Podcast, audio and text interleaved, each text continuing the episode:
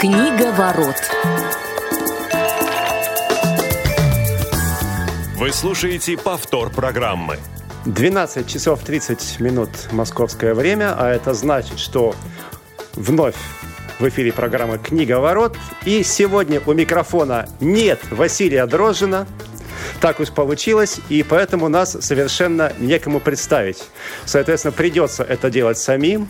Итак, меня зовут Глеб Новоселов, и мне кажется, что сейчас к нам присоединился, наконец, Федор Замыцкий. Федя, скажи мне, это так или нет? Я надеюсь, что тебе не кажется. Я действительно присоединился. Всем привет. Э, всех рад слышать. Итак, Федя, привет. Буквально на последней секунде Федор Замыцкий присоединился к нашему эфиру. Это, можно сказать, спортивный рекорд.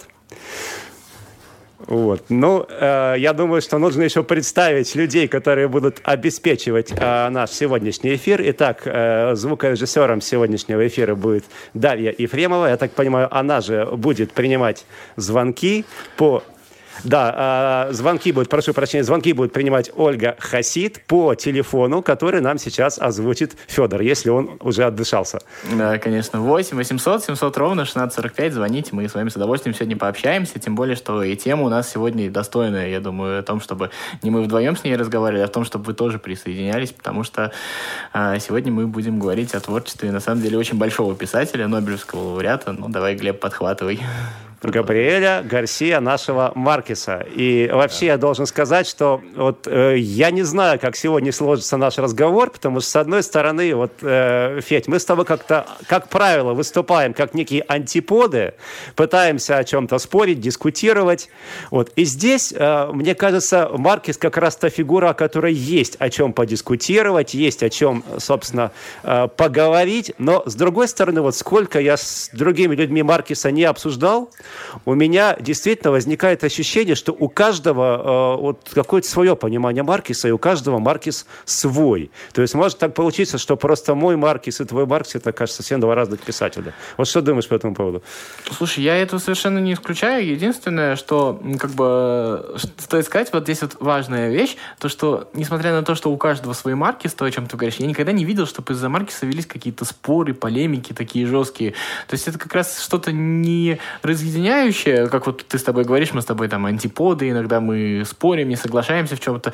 Ну, даже если у каждого свой маркис, очень редко люди по этому поводу спорят. То есть максимум, ну, хорошо, ты так считаешь, и все. То есть как-то маркис, наоборот, что-то такое объединяющее, так что не всегда получается и спор. Так что мне интересно, как сегодня в этом смысле получится разговор. Да, но не знаю, получится ли нам объединиться сейчас, да, с тобой или с нашими радиослушателями.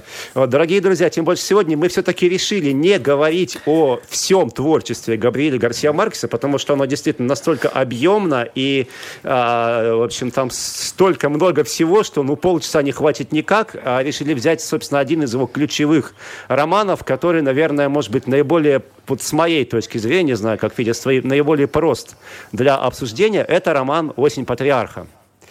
Ну, знаешь, вот. он наиболее прост с одной стороны, но с другой стороны, «Осень патриарха» — это книга, в которой, возможно, ну, такой концентрат, что ли, творчества Маркиса. Так, э, да, в то, в, то, в то же время согласен, концентрат.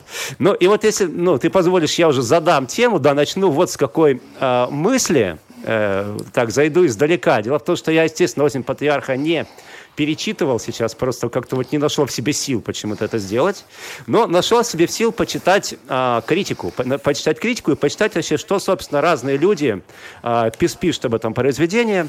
И вот мне, в частности, попалось такое небольшое эссе публициста а, нашего, ну, можно сказать, отечественного по фамилии Вайль.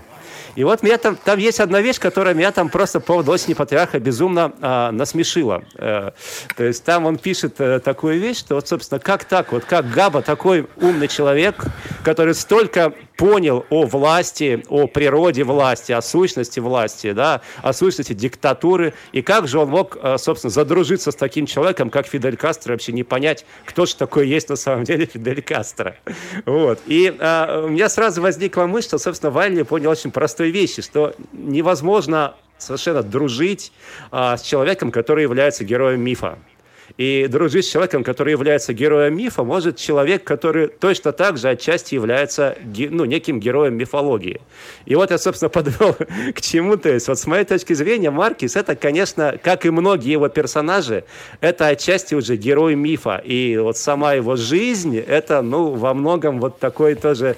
То есть, сложно даже сказать, где здесь правда, где здесь вымысел. Вот вся его история, э, собственно говоря, и его журналистская деятельность, и там визиты в СССР, общение с президентами, э, с лидерами стран. То есть все это уже до какой-то степени тоже мифологизировано.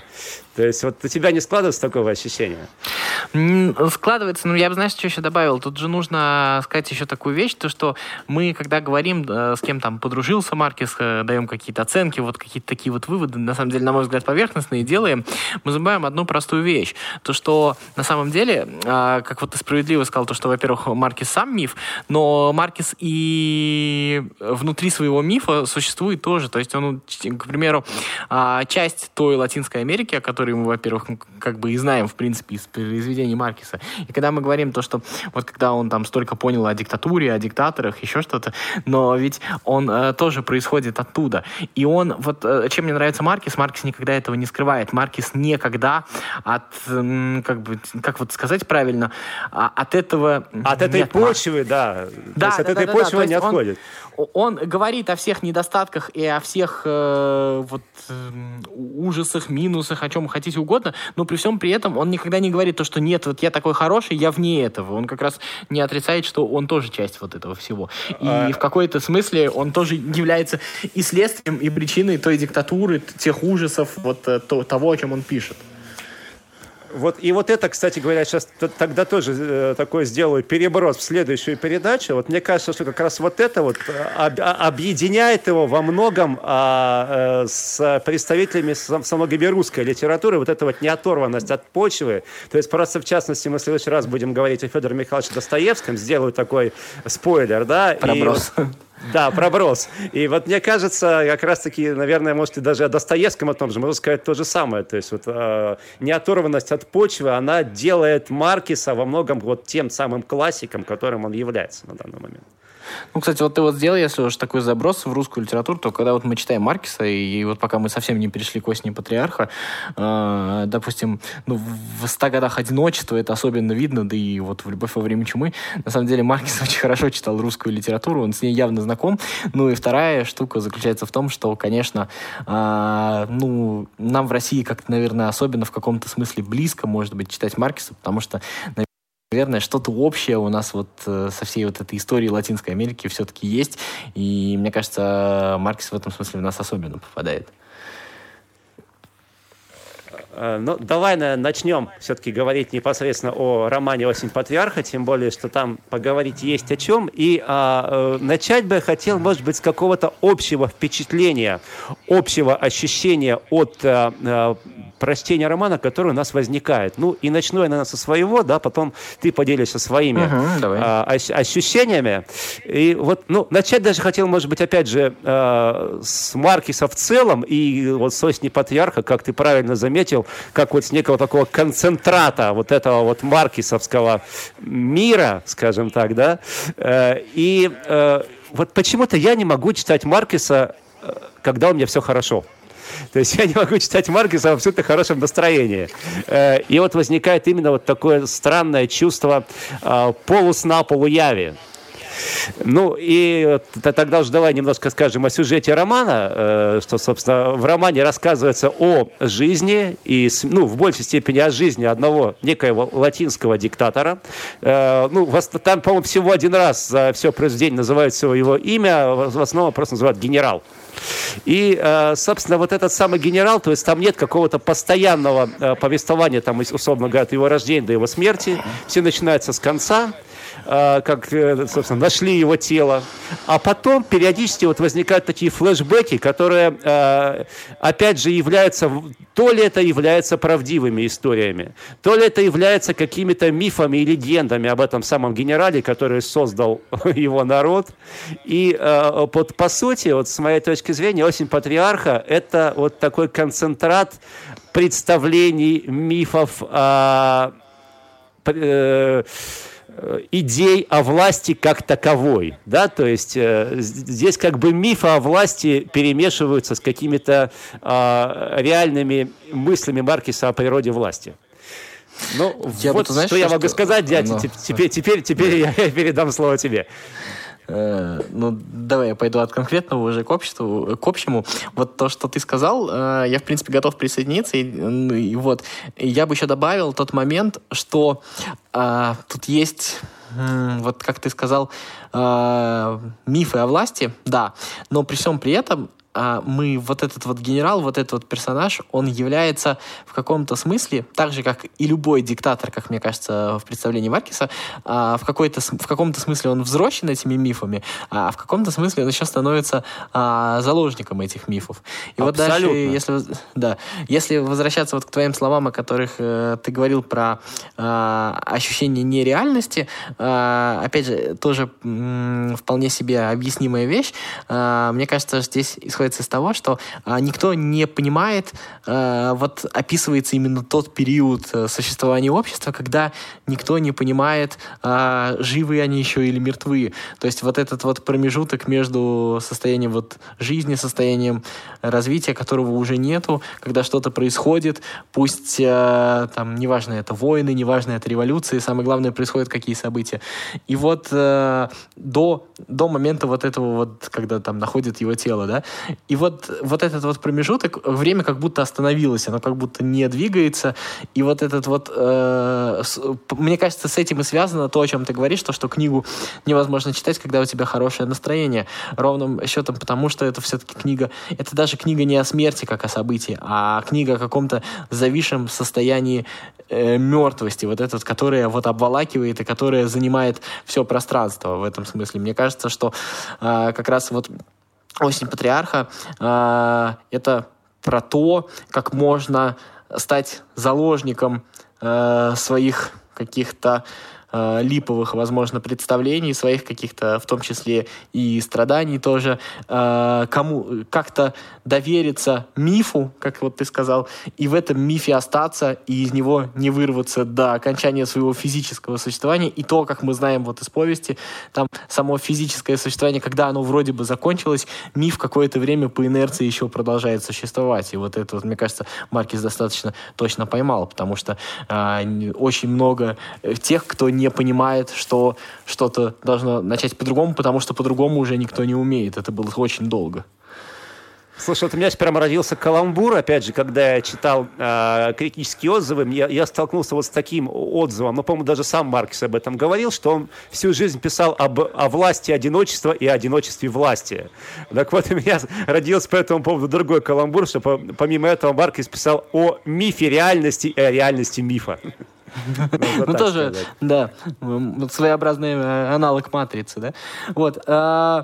Мне кажется, что тут еще все-таки нужно упомянуть э, такую биографическую вещь, то, что на самом деле Маркис писал очень, «Осень патриарха» достаточно долго, и он писал, ну, как бы не в самый лучший момент своей жизни, то есть э, у него была фактически материальная бедность, то есть чтобы дописать там книгу, там, про, э, там есть прекрасная история, как он продавал последний фен для того, чтобы протянуть еще чуть-чуть и дописал книгу, э, и книга писалась очень-очень долго, в частности, не некоторые дни он говорил о том, что он написал просто буквально одно предложение. Если вот вы откроете просто на любом месте книги и прочтете один абзац, там настолько концентрированное каждое предложение, предложение она настолько...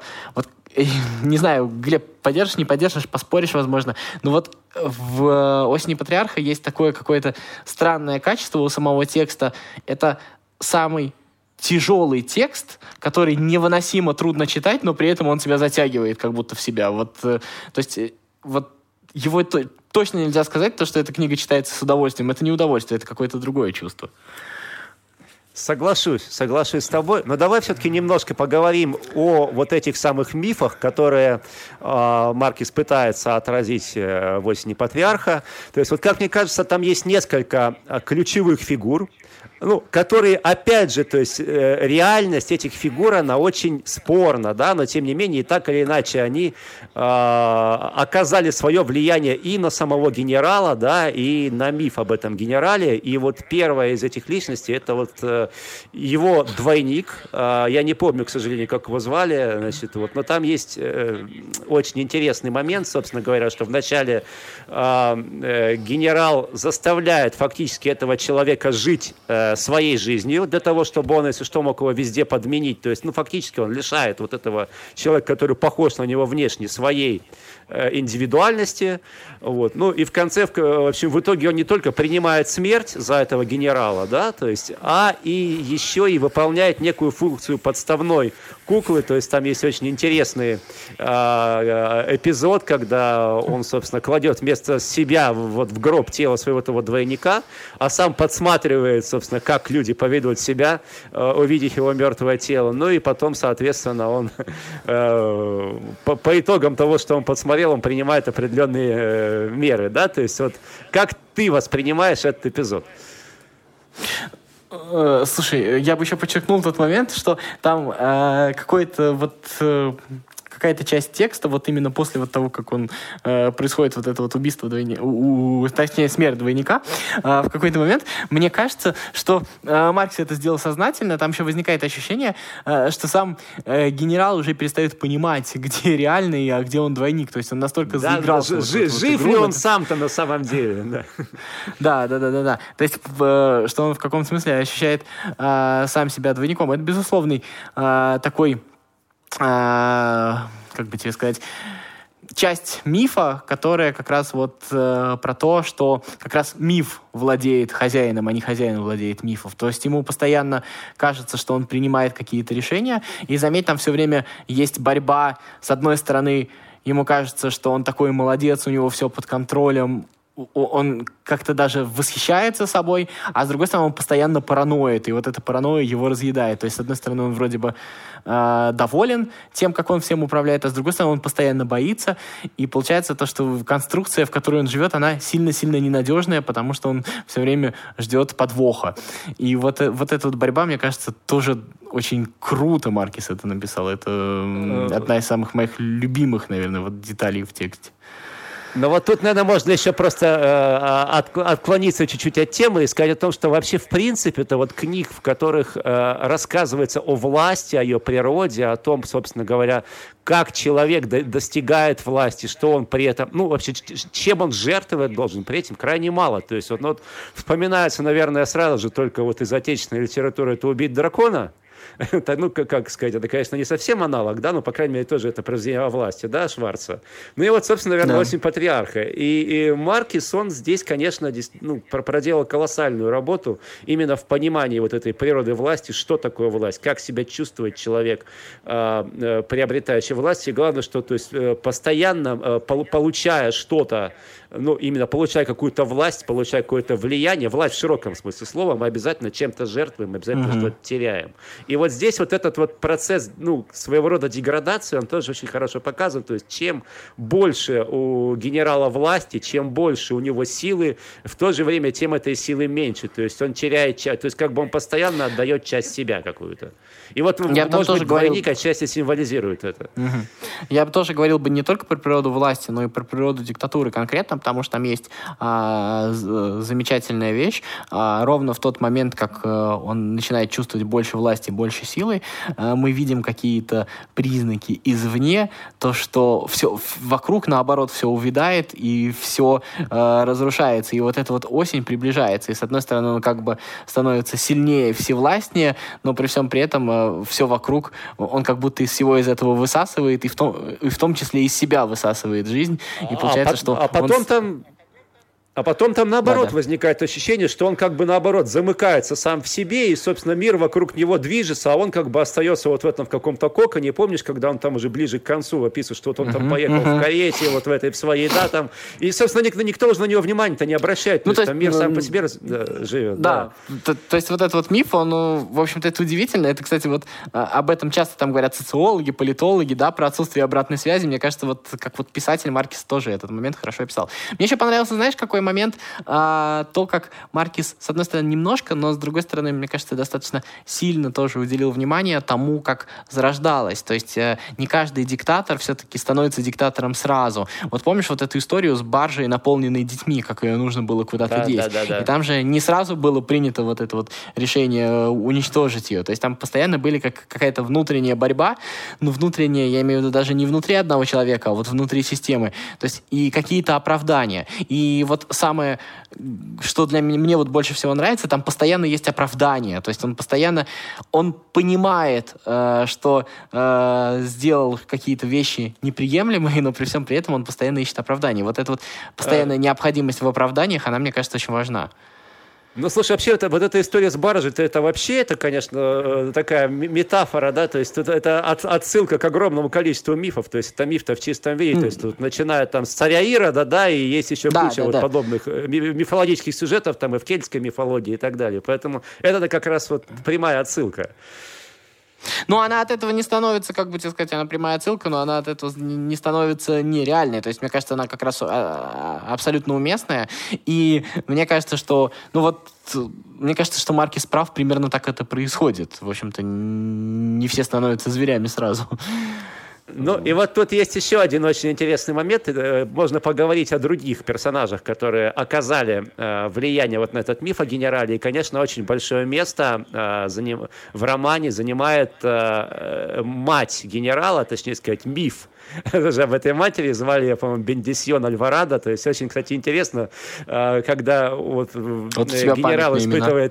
Да, любые, любые переживания, он постоянно говорит, мать моя, Бендисион Альварадо, то есть он как бы постоянно к ней апеллирует, то есть мать-то, несомненно, был э, такой наиболее значимый человек для него, причем э, там действительно, пожалуй, наиболее подробно рассказывается ее история, история торговки птицами, безграмотной, которая, собственно, этого вот младенца родила даже и неведомо от кого, то есть тоже, так, тоже кстати, тоже своего рода миф о власти, да, что вот эти вот, собственно говоря, властители, они очень часто приходят ниоткуда и уходят в никуда, да, то есть вот тоже такой интересный символ, но факт в том, что сама история вот жизни и, главное, смерти вот этой самой Бендисион Альварадо, то есть, опять же, то, как она умерла там от чего, от какой-то жуткой болезни, то есть у Марксиса вообще жутко умирают, то есть там либо, либо ты сгниешь, либо тебя муравьи сожрут, либо тебя собаки раздерут, да, то есть он, он- он Ну, да. нормальную смерть не описывает, вот, но а, здесь, то есть, это, опять же, интересно, вот э, сюжет, когда после смерти он пытается сделать из своей матери святую, то есть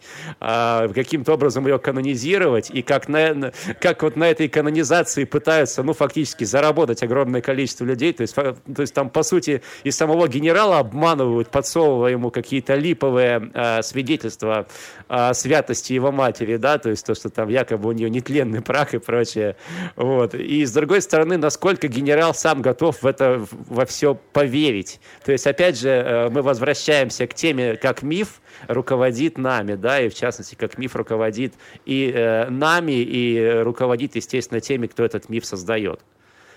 Да, но при всем при этом, мне кажется, там есть еще один момент. А, насколько мы понимаем, мать не очень верила в этот миф э, про генерала. То есть она как раз, а, ну, во-первых, она не жила в его вот, э, что там, э, замок, вот, вот, вот, э, вот в месте, где он жил, в его э, поместье, да. Она жила отдельно, где-то в бедном квартале, и она, судя по всему, как мы понимаем, это не то, чтобы он ее бросил, это было какое-то ее, ну, такое принципиальная история, она от этого от- открещивалась. То есть она не стала жертвой вот этого мифа. То есть тут немножечко а, есть, мне кажется, Маркис немножечко, не то чтобы дал слабину, но, как тебе сказать, пошел в на поводу таких каких-то стереотипов, возможно. Смотри, про что, про что я пытаюсь сказать. А, про то, что как раз вот э, он тут рассуждает о беспричинности вот этой вот власти, о природной какой-то нелегитимности, вот э, сын торговки, о чем ты говоришь, и то, что вот э, то, что она осталась вот на своем месте вот этой вот торговки, то она, она как бы осталась большим человеком и гораздо живее была, чем он. А он как бы занял не свое место и в итоге сам пострадал, и другим жизнь испортил. Вот мне кажется, что я, может быть, достаточно примитивно объяснил, но вот во всяком случае так ощущалось в тот момент, когда я читал. Ну, а, А, вот, тут я не могу сказать, что у меня были подобные ощущения, но здесь, по крайней мере, можно тогда посмотреть а, на антипода Бендисиона Альварадо, то есть если, как ты говоришь, что Бендисион Альварадо это, ну, скажем так, некая лучшая часть генерала, да, может, там своего рода его совесть, да, вот то, тогда давай же вспомним еще одного персонажа, я тоже, кстати, не, не забыл имя, это Летисия Насарена, помнишь, кто это такая? Ну, это, это одна из его... его Любовница. Э, любовница, супруга, да, то есть, ну, скажем, да. наиболее такая яркая, известная его любовница. Э, и это тоже один из мифов о власти, который был вот как бы в этой книжке э, изложен. Почему? Потому что у нас, на самом деле, это тоже проблема. У нас могут как угодно относиться к властителям, к королям, президентам, диктаторам.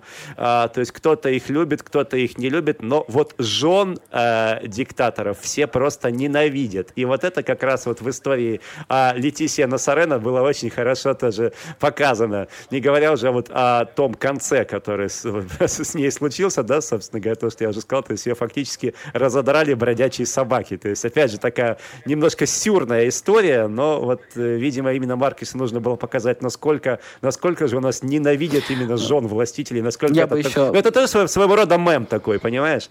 Да, да, да. Говори. Там есть же еще один, там есть еще один мем, да, как раз про то, что а, вот э, это достаточно у Маркиса часто встречается, его с ним патриарха тоже, про вот все любовницы это 13-14-летние девочки. То есть то, что это обязательно вот эта вот демонстрация власти, она должна быть еще и извращенной.